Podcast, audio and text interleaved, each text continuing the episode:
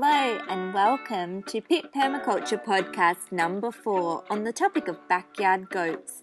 In this edition, Pip editor Robin Rosenfeld chats with Maria Cameron of the Hebe Farm Urban Goat Cooperative in suburban Melbourne to celebrate the release of our latest issue, number eight, which includes a feature on goats, including the Hebe Farm Cooperative. Enjoy. Welcome to our Pip Permaculture Podcast. Today we're talking goats with Maria Cameron from the Goat Cooperative in Hebe Farm. Thanks for having a chat with us today, Maria. No worries, it's my pleasure. So, in the latest issue of Pip magazine, we've got a great article about your co op at Hebe Farm with some beautiful photos of Angelica milking the goats. Could you explain to us how the co op works and what what's involved? Yeah, so um, we live on a, we like to call it a little micro farm in suburbia in Heidelberg West in Melbourne. Um, and we get to call it a farm because we have a couple of dairy goats as well as our veggie gardens and chooks and things like that. Um, mm-hmm. And we started out a few years ago now um, to have the goats, and it became cooperative because although our household is already um, it's two families together, it's me and my husband, husband and our kids, and also with my sister and her husband, and we we live on it and own our little farm together. So already it's a bit of a cooperative effort at our place, but once we started having the goats, um, and I guess got the system going and realised that it's quite involved, um, particularly because we're mucking out the yard, we're raking and clearing up, um, and changing their bedding and all of that every day. Um, and that's quite a lot of work. And so we also had far too much milk for us to use. So yeah. we, st- yeah, so we started to we, we live in a little community that we call the Hood, which is a, a very informal, sort of spontaneous group of people that have over the years more and more choosing to live together and, and, and share life to varying degrees. And one by one we invited one family and then another and another to start to join caring for the goats. And so at first, um, one family would join in mm. and one day a week and they would come and milk the goats and clean out the yard and brush the goats and do all the daily care for them and their reward would be to get to take a load of the compost um, and the milk. And that built up over the last few years so that now we've got um, I think we counted whether you include the children or not, 15 to 25 people involved in our in our um, goating system. Well, that would make um, it a um, lot easier. I imagine it's a lot of work trying to. Yeah, it, it makes it a lot easier. So, of course, it's also with so many people, it's quite complex the communication mm. and the organisation. But but we've developed really good systems that are running really smoothly, um, and you know we're always facing new challenges that come up with the health and the stage of where the goats are at and what they need. Um, but we've generally got a pretty good system now. Um, so how does and, that system work? Um, so, so we have different households rostered on to do the goats as a sort of a default for each day of the week. And my, my household, the, the Hebe household, um, is, um, we have three days of the week that we cover and we interchange that between us depending on who's working, who's on a, um, a work trip interstate like my sister at the moment or um, my husband and I juggle the days depending on just what we feel like and how we're going with our kids. And, and do the kids help um, and join in? Yeah, so the kids the kids do. So so little babies or toddlers will get strapped on in a sling on on a parent's back, or um, as they get bigger, they'll play in the goat yard. Um, there's a tricky time when they're just starting to walk yeah. um, until they're about three that it's like it's it's a bit of a challenge, yes. and then the bigger kids come in because um, there are lots of kids uh, coming on each of the different days, um, and the bigger kids will actually start to milk properly right. and um, to do some of the raking. And so whether whether the kids, you know, the kids are involved to varying degrees and depending on the parents' approach and whether the parents see it as, as a lovely, relaxing time out or something to do with their kids. Mm. Like um, our little two-year-old Winter did it with Edwin this morning, and was out the whole time with him and seemed to have a ball. Oh, so that's great. Um, that yeah, it just depends on the time of year and the weather and that. Um, so we have the kids. Yeah, and the kids' moods. Yeah, and so it's a lovely, it's a really nice time. And I guess um, so. We have three days a week that is our household, and then the rest of the days um, are covered by five other households. So there's there are two households that that do it just once a fortnight on a Monday. They alternate, and that's the right amount of involvement for them. And they sort of share a day that they cover. Um, and then there are three other um, days covered by three separate households.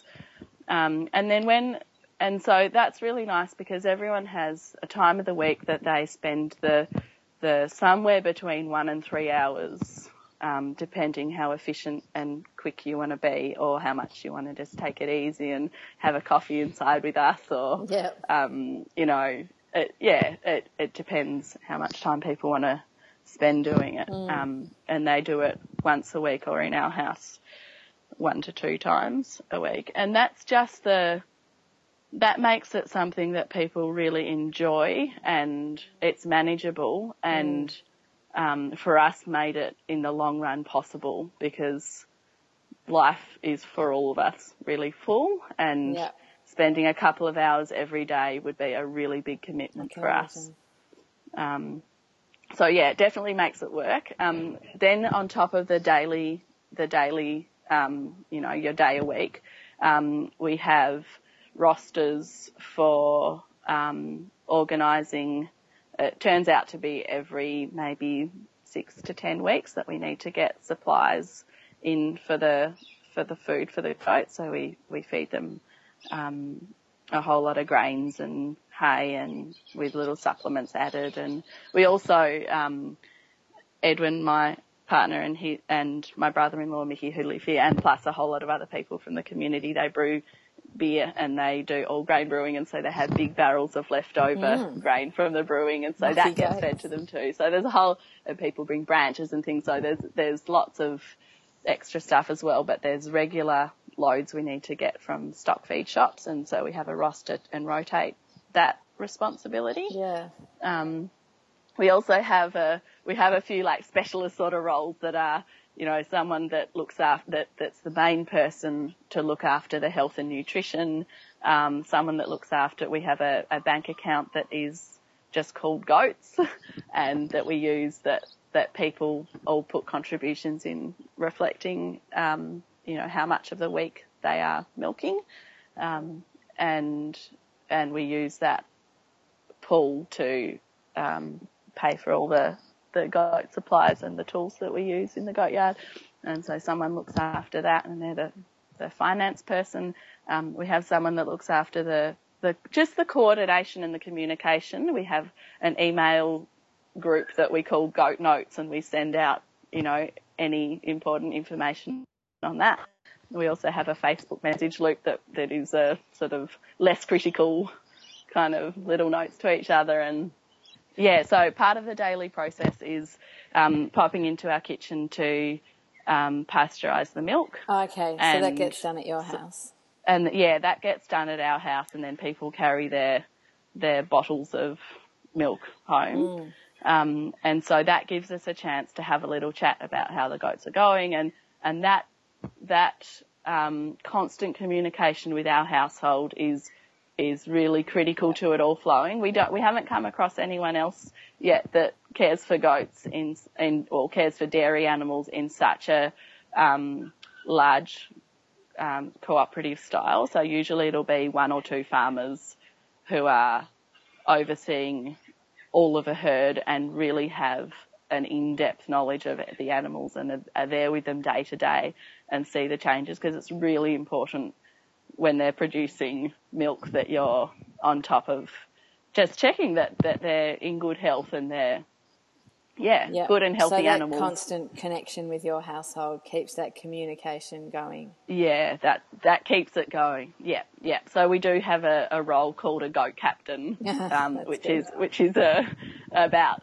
the communication and the the coordination of of um, all the different systems. Um, so we we started a few years ago having what we call a, an AGM as a joke, which is an annual goat meeting, which is a um, we get together as soon after New Year's, so everyone goes off for Christmas and has their Christmas thing and New Year's, and then as early into the new year in early January we get together in an e- for an evening or a, a lunchtime sort of big gang of us and um, talk through any issues that are, ha- have come up and who'd like to pick up some of the more specialist roles for the coming year.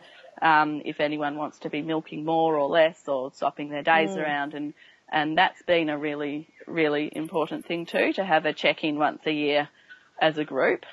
Um, so there's some of the, the elements of the system that are, that have developed because we've got so many people involved. Yeah. It also started just um, it started mostly being members of my wider family because I'm um, in our community. There are I'm from a family of six kids, and almost all of us live in this community. Oh, that's great. Um, yeah, it's really lovely, but but it's it's lots of other um, friends and then friends of friends of friends yeah. um, that have come in and are also part of um, the goating system now. And so um, as more people got involved, developing systems like the Goat Notes emails or um, just developing little protocols of of if you can't cover the day of the week, it's your responsibility mm. to organise someone yeah. else to to cover it for you if you're sick at the last minute or if you're going on a holiday and that you need to tee up a swap yeah. for another day or um, so we've developed lots of little systems that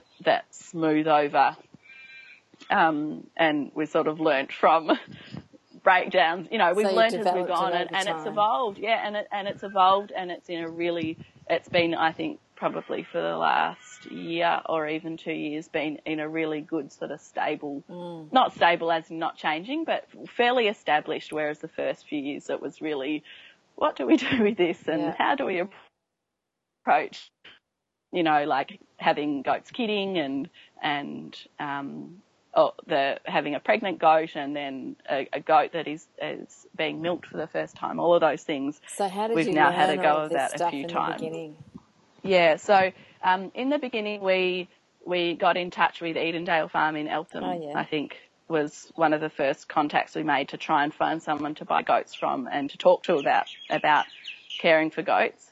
And we got put in touch with a wonderful um, goat farmer who lives out in Whittlesea, and he has been like, if we didn't have him, who this wonderful guy who mentored us and still does, um, and we've ended up buying all of the goats that we've had from him, um, and he has taken huge, um, you know, put in a lot of energy in supporting us and showing us how he does things and coming and visiting us a lot and been on call for phone calls randomly about, you know, we've got this problem, what do we do with that? Or, um, and he's just been amazing and that's been really important because none of us come from a farming background. Um, oh, actually, well, my brother-in-law Mickey actually does does have. Um, he's from Austria, and he and my sister Angelica had worked um, on a small farm in Austria that provided animal therapy for people with disability or mental illness, or just you know yep taking time out from their high profile job. Mm. Um, so they had actually worked with animals a bit. I think um, having a mentor for us has been really, really important. Um, and we read a few books, you know, we read up a bit. Um, um, but I just can't stress enough the importance of having someone to talk to and that knows. Mentor. Yeah, a goat mentor. And so he, um, yeah, has been wonderful for us. So, if other people wanted to set up a goat cooperative, do you think it's important to have that family connection that you've got, or do you think anyone could just get a group of friends or neighbours and set up a system like yours? So, I think that there's nothing special about us. There's no, so, you know, if we can do it, anyone else can. Um, and uh, the family connection I don't think is is critical. Mm. But obviously, having a group like a small enough group of people that are are really committed to pulling it off, I guess, is what, what is critical, yeah. is that people want to give it a go and want to get, like, it's a pretty big investment to develop the infrastructure. So you have to really, really want to do it. Um, and I guess whether to do it cooperatively or not, for us, it just turned out to be the way to be able to have dairy animals and to um, to incorporate that into our lives in a way that is sustainable and that we enjoy it. And it's a beautiful part of our lives rather than you know the center of our lives you know um, and one and that taking over. yeah and taking over. And so I guess for us it grew to be a cooperative thing. Um, and and so that's quite different to having a starting point of a group of people saying all right let's give it a go Yeah. um, and there's no reason why people can't, but I guess for us, it, the fact that it's evolved and taken time to evolve and develop the complexity that it has has been really important. It would have been a really big, really steep, Yeah. really quick learning curve to have started with 15 people and having, Yeah. and you know, and saying, all right, let's organise it this way and give it a go. So that I guess the, the evolution has been really important for it to grow into what it has become um, and sort of starting maybe, you know, if three families got together and wanted to start something like three households, um, to me would be about as big as you'd want to start off, Yeah, right. um, doing something like that and also probably a, a manageable enough, um, group to, to work out where you would set up a, a space for them and, um, purchase them and, and do all of that and find a mentor and yeah. But I, I So, as far as setting up a space, you're doing this in an Yes. urban setting. Could you tell us what that looks like and how big it is and what people need to set something up like that? Yeah, um, I'm sorry I can't remember the exact the exact space dimensions, so that's matter. not very helpful. But I can say we live on a on a fairly generous for our area, um, but not it's not a. We live on about 700 square meters. Okay. Um, we've got a fairly small house, so we've got a, quite a nice, um, oddly shaped backyard, um, about a third or half of which we've devoted to the goats. Um, they don't need much sheltering, but we built a really large shed because uh, that's really opens out onto the rest of their yard, um, so that, that if it's really rainy, they've got plenty of space that's dry. And there's also a beautiful big she oak, um, sorry, not she oak, a silky oak um, that that gives lovely dappled shade to a lot of the yard too. So um, they don't goats don't actually need a huge area. They're not like sheep or cows that need a certain amount of pasture. Um, because we can bring all the food to them and we bring lots of fresh leafy stuff and a whole lot of different things um, for them to browse through. Um, and we bring all their food to them and they don't need a huge amount of space. And we've got sort of some little um, sort of we we've tried to add a bit of a hill in there for them with all the bits of concrete we pulled up from the rest of our block and heaped dirt on top of that. And um that, I mean they they seem happy enough. It's it's it's um it's small but it is it's okay and and I think it works. Um so And do you take them for walks? yeah I know yeah so crew in uh, Ecoburbia in Fremantle yeah I've heard have their goats yeah. and they take them Yeah. for a walk around the neighbourhood to get food. Yeah, so we do we do two things that that really give our goats a break from their smaller space here. Yeah. Um, we do. Well, I think um, three things. One is the the cooperative nature. There are a lot of different people coming and seeing the goats and spending time with them, and I think that's really important for them. They are very social, very intelligent Yeah. animals, and so that interaction and those relationships, I think, are really important because they you know, they balance them being in a small space by having that interaction. Um, and we do take them for walks. We haven't earlier on in the early years we did it a lot more, and it's just a nature of where our various lives are at that it's not it's not as at all um, as much as we'd like these days. Um, but we we're quite close. We're a few minutes walk to um, the Darebin Creek, and it's got parkland up and down the creek. Um, and so we walk through the suburban streets and we, we take a little broom behind so we can sweep up any poo so it's not, you know, so Oh, it's good. really important for us that, that our neighbours all feel like it's a good thing and not Yeah. that we're responsible. So that's really important. Um, and we take them to, down to the creek and they love that, and that's really nice. The other thing we do is um, after we'd had goats for a year or two, we convinced my parents who live out in Research and they have a, a bigger block and space for some paddocks um, to get. Uh, they we convinced them to set up a yard to have goats there, Mm. So and so what we do is we rotate. Yeah, so we rotate. We've got, I think it's we've got four does, um, four female goats, and we rotate them. It also means that the goats are having a much gentler life than if they were in a commercial dairy because Mm. they're not always milking. They often will have a year or two years off Okay. um, milking, and so they're out there with lovely paddocks and plenty of space and beautifully cared for um, by my parents out there, and now. Um, so they have they're not always here, and so having that break for them um, is another way that we've we've integrated being able to have goats in this urban setting and thinking that it is, um, you know, trying to give them uh, as nice a life as we can um, in exchange for the company and the milk and the manure that they're sharing with us. So yeah. yeah, that's how we've we've approached that. So what's involved in feeding the goats? What what is it that you feed them? Um, we we feed them um, carefully measured out amounts based on um, our mentor's advice and, and the books that we had of of different grains. So we give them at the moment we're giving them um, rolled oats and and um, barley that ha- so it's been crushed so that their digestive system can access it. But it's we're giving them barley and oats, and then we add to that um, tiny little amounts of supplements, and they get that for breakfast and their dinner. So the supplements we add are seaweed meal, dolomite, um, sulfur, copper sulfate, um, and apple cider vinegar and olive oil. And so we mix that up for them. Uh, and we also add chaff to that. Chaff is just finely chopped up hay. Um, and we add a mixed chaff of lucerne and oaten hay. And then we also feed them in the, so that's their breakfast and then their dinner.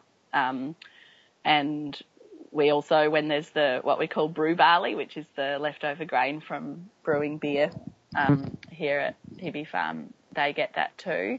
Um, a big bowl of that. Um, sort of Mm, like a dessert for them. um, and then, yeah, it's really, it's all the stuff's really nice.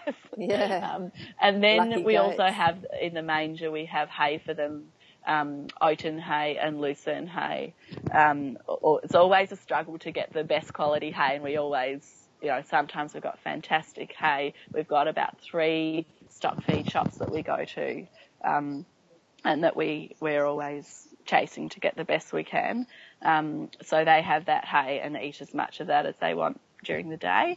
Um, and we also bring them what we call it goat greens when our household is, is doing the goats. Actually, it's every day of the week. We bring them um, just a load of greens from our garden. So we'll just do some pruning of grapevines or pulling out some old broccoli plants or just picking some, some, we've got lots of, um, our paths are full of dandelions and pick a whole lot of greens to feed to the goats so that they've got lots of fresh stuff. Um, and lots of the other households as well that come along, they will prune some shrubs or even trees, like lots of tree branches and bring them for the goats. So they really, they need a lot of the micronutrients that are all in the bark.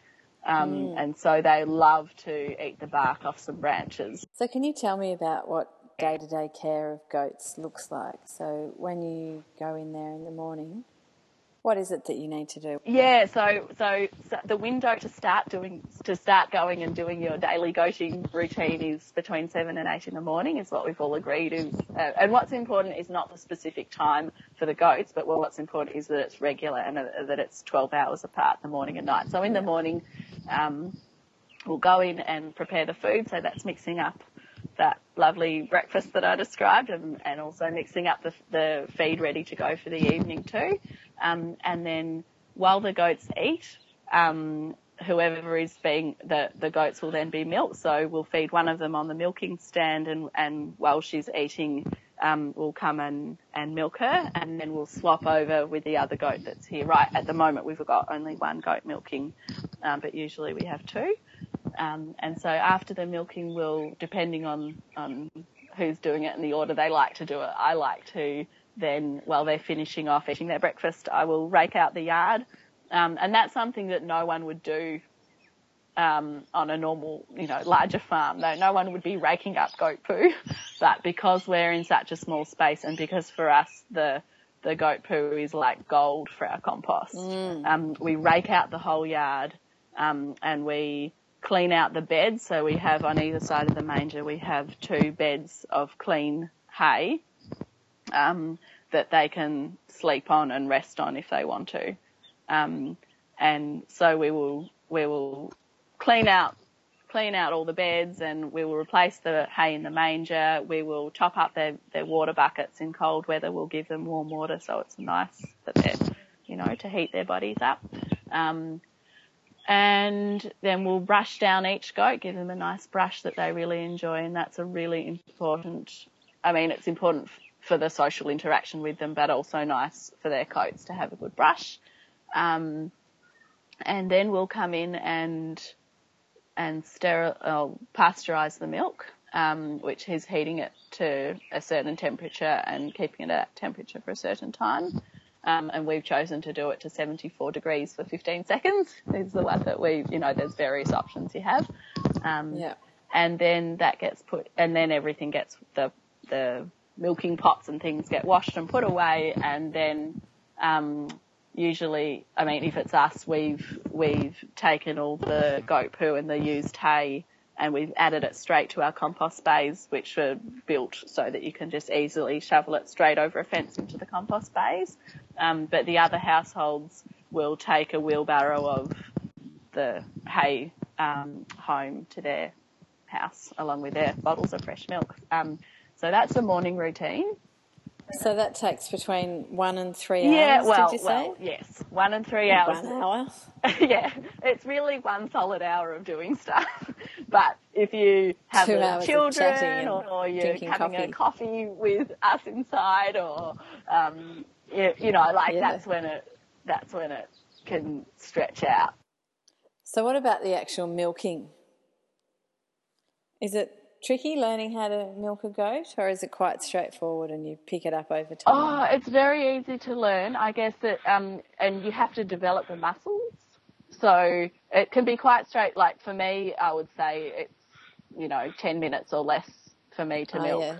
In a straightforward situation. Um, a while back, we had a, a, a goat, um. Rosie, that had some pretty serious um, issue with one of her teats being very narrow at the end. And so, you know, that was in an unusual situation. It can be a really tricky half hour or even more process, but that's not the norm. So, um, it's easy, I think, for people to become it. I mean, none of us had ever milked before and we all all managed to pick You're it up. experts now. Yeah, now now we know, and it's quite different um, if people have milked a cow before. With a cow, you sort of pull down, and that's important. You pull down as you milk, whereas okay. with a goat, you have to. You don't do that. You the the um, structure of the of the udder is quite different, hmm. and you close off at the top with your thumb and your first finger, you kind of close a balloon and then you use the rest of your fingers to squeeze the milk out from that little mm. sort of closed balloon that you've made. Um, and so it's a, you know, there's a little technique to it, but it's absolutely lovely to do. And that's my favourite part of, of goating is sitting there milking and, you know, looking up through the silky oak at the sun mm. or the, if it's raining, it, it's just absolutely lovely sitting there out in the goat yard and the chooks will be pecking around and it's really lovely meditative time. Mm, um, sounds great. So yeah, the milking itself is just lovely.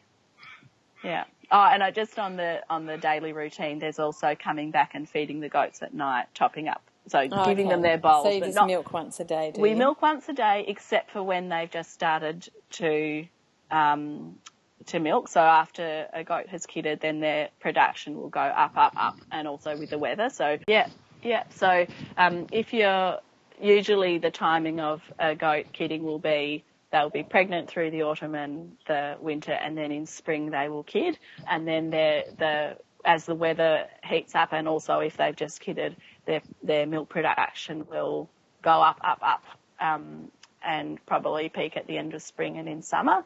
And so at that time we would be milking them twice, so morning and night, because unless they're at a has the capacity to take all of that milk for a 24 hour period.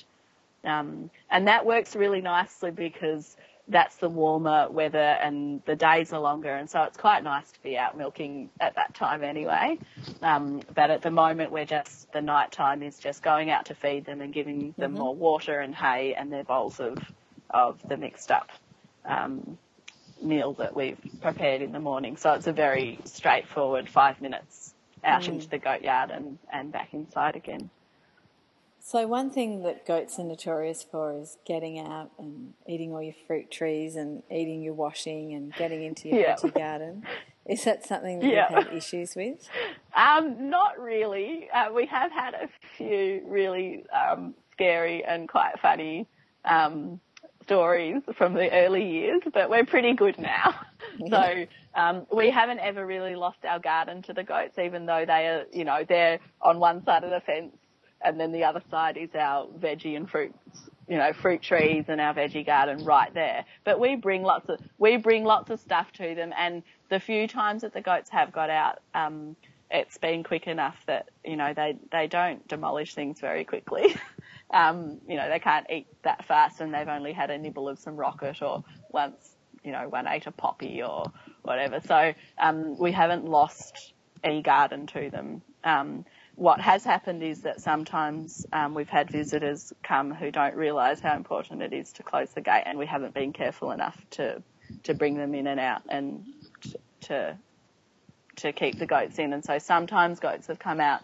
Um, we did have Ewan, um, one of our friends who is, is one of the goaters, um, ended up having to chase Stasi, our cheekiest goat, right down the street because oh, really? um, she she got out and out and sort of ran away. And that I think that's only happened once.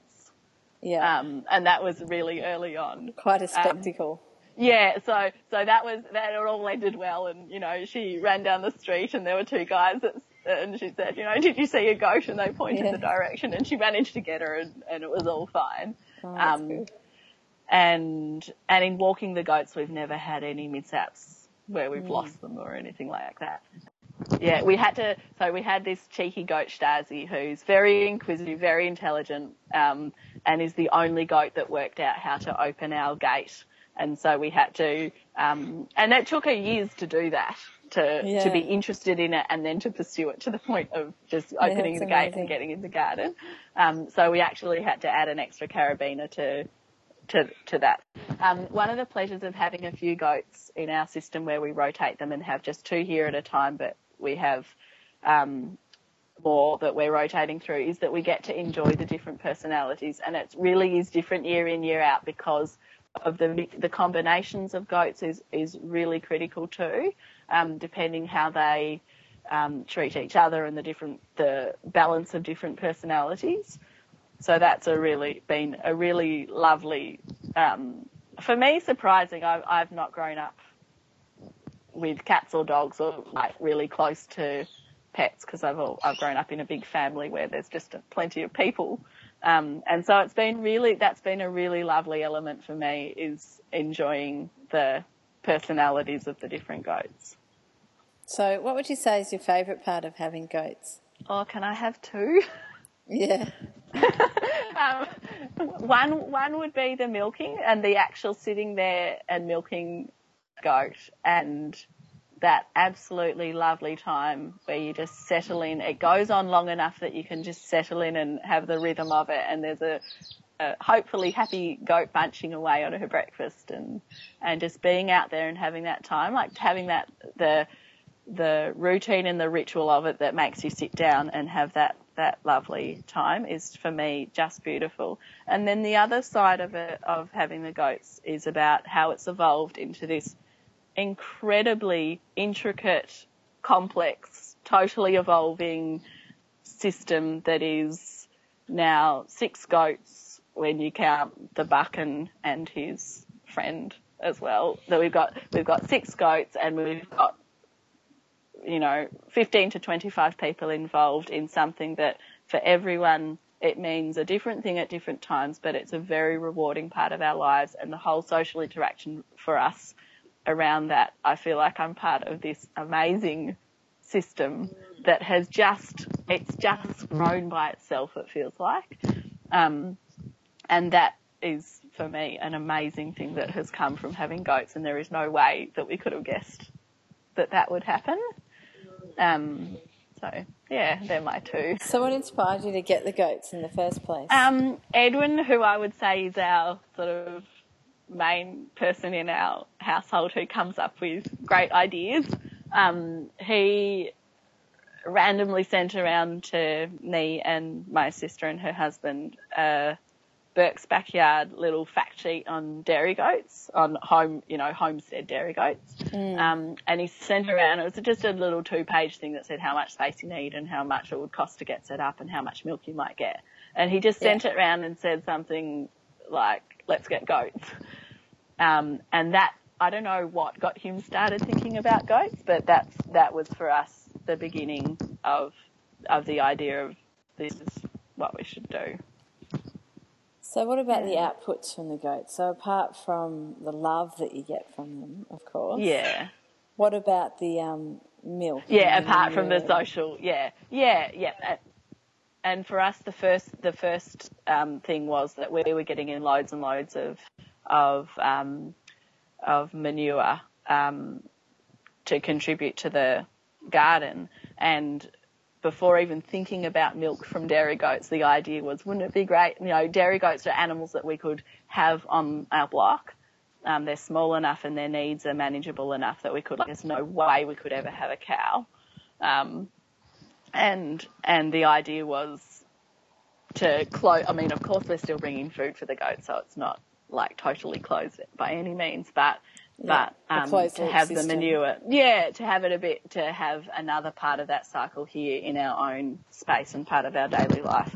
The motivation was actually for the manure, and only later yeah, right. did it become the milk too. Is oh, we get milk too. Yeah, and then also learning a bit about about um, mainstream dairy industry, um, mm. feeling really happy to be having that direct connection to something that usually comes to you fairly processed and and with you not having any control of how it's done. Um, so that for us having that direct link to a lot of our dairy, and it's not just milk. I mean, we use the milk to make yogurt and cheese, um, and and so it's yeah become a a big part of our diet. I guess. So is that the only milk that you need? Are you able to be self-sufficient? Um, it, it usually is, even through the winter. If we have two dairy goats, usually we can just scrape by.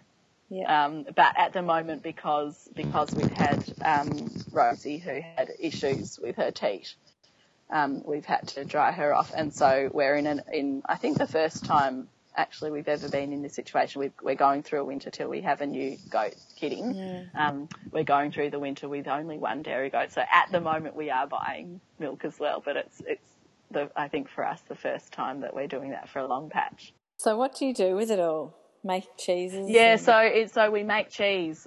So we make, so the cheese uses up a lot because obviously you're concentrating it into yeah. a really, uh, into a um, a really concentrated form. Um, so mostly. So feta? the main thing we do is. Yeah, so we make a oh, few different fetas and we make halloumi. Uh, halloumi is yeah. just the, you know, and we, and we, we yeah, it's, it's, so nice. Yeah. Um, so halloumi, feta, we used to, my sister Angelica, she's been the real, you know, the cheesemaker mm. of our house and really pioneered and trained up a lot of other people yeah. um, in the hood how to make cheese.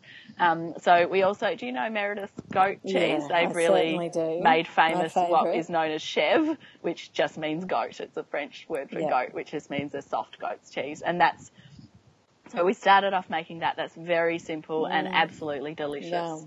Um, and then, um, we did a lot of um, white mold cheeses, so camemberts, bries, that sort of thing. Um, my sister did try doing like a hard, like a cheddar and tried a mozzarella, but those types of cheeses you need a bit more infrastructure where Yeah. you can keep the temperature pretty Yeah. stable and the hum- humidity and all of that. Um, so we haven't really done that much, but, and we haven't done the camemberts and bries for a while, but at the staples over the last year or so would be a few varieties of fetas. So some creamier ones and some more like crumbly harder ones. Um, and, and halloumi and chev were the, yeah, feta, halloumi and chev are our, our standards. Yeah. Yeah. It's pretty nice when we've got loads of milk and that's, yeah, sometimes it's so much milk it's a headache and, Mm. you know, sometimes you're, you're, um, yeah, we're struggling to get through the cheese Yeah. quick enough. And then at the moment I just dream of cheese because we don't have enough milk even just for drinking. Yeah. Yeah. So in the unusual situation we're in now. So, what advice would you give to someone who's thinking about getting goats? What are the main things that you'd recommend that they think about? I think I think having a having someone that you can learn from and talk to, so a goat mentor is absolutely critical. Um, being realistic about it, like really thinking about if it's what you want to do, and um, you know, a serious dairy farmer never goes on holiday. but um, so for us, like having a realizing it's serious. You're caring for animals that have pretty like to be producing thinking think of a breastfeeding mother and the I guess the importance of nurturing and caring for that Yeah. body that is producing a lot of milk. Um, that that it's a you need to make a pretty serious commitment to the animals. Yeah. Yeah, and and I guess yeah, I think they're the things that I would think are, are really important starting out. Um, we have we know of one family, um, some, a friend of mine from high school who's in Castlemaine and got in contact a few years ago and said, "Oh, we want to get suburban goats." And um, I think in then they came and visited us years later, and I think they've done it now. And apart from that, we haven't heard of any, apart from the Frio example, haven't come across any other suburban um, dairy goats. But I think it's a great thing to do. A, a generation back, you know, a generation back, so many people come, so many people want to come and see the goats, like friends, family, of everybody. Um, and so many people say, oh, I grew up with dairy goats. And so it's, it's just not common now, but it was back in the 50s Yeah, it was. um, you know, it was a pretty common thing in Melbourne, and so it's not. We're not doing anything radical. we're just we're just doing it right now. Yeah, and I think people listening to this will be really inspired to go out and try to get some goats. I mean, so many people I've spoken Yeah. to about the goat issue that we're having in the magazine have said, I'd love to get goats, that'd be great. Yeah. There's a lot of desire out there, but I think you've got to be realistic about the reality of it and be committed Yeah, yes. to giving yeah. them what they need. And, and I guess absolutely, and I guess the the bal- getting that balance between. I mean, I and that's where doing it collectively makes it work. um, your commitment is shared, and that means you can balance who goes on holiday when, and who's sick, and who can cover, and you know all of that. That sharing sharing the load, um, and for the added complexity, I think for us it's absolutely worth it. Um, and we all have busy lives. Like it's not it, we're, we we all have have have lives that are not involved in the goats, is what I mean. Yeah. Um, and and we all we all sort of slot it in in a way that we're comfortable. Mm. Um, and so it's not like it takes over, but but it is. Yeah, it's a it's a long term thing. It's it takes time to develop, so it's not like you can say, "Oh, we'll give it a go for six months or a year." You kind of have to say, "All right, we're going to try this for a few years." Um, so, how many years Yeah. have you had goats? Um, I think it, we are coming up um, for six years. Right. Yeah, yeah. Well, thanks for coming in today and having a chat to us about goats and all that's involved in keeping them, and also sharing the story of your cooperative and what a wonderful thing that you've developed there. It makes it really doable. My pleasure. No worries. It's lovely to talk about it because it's something that we love. So it's easy to talk Yeah, I can hear that you love it in your voice. Yeah, yeah. Okay, thanks for coming in. A great part of life. Okay, no worries. You have been listening to the PIP Permaculture Podcast. For more on the Urban Goat Cooperative and stacks of other information on living the good life, check out PIP Issue 8 out now. Subscribe or find a stockist at www.pipmagazine.com.au.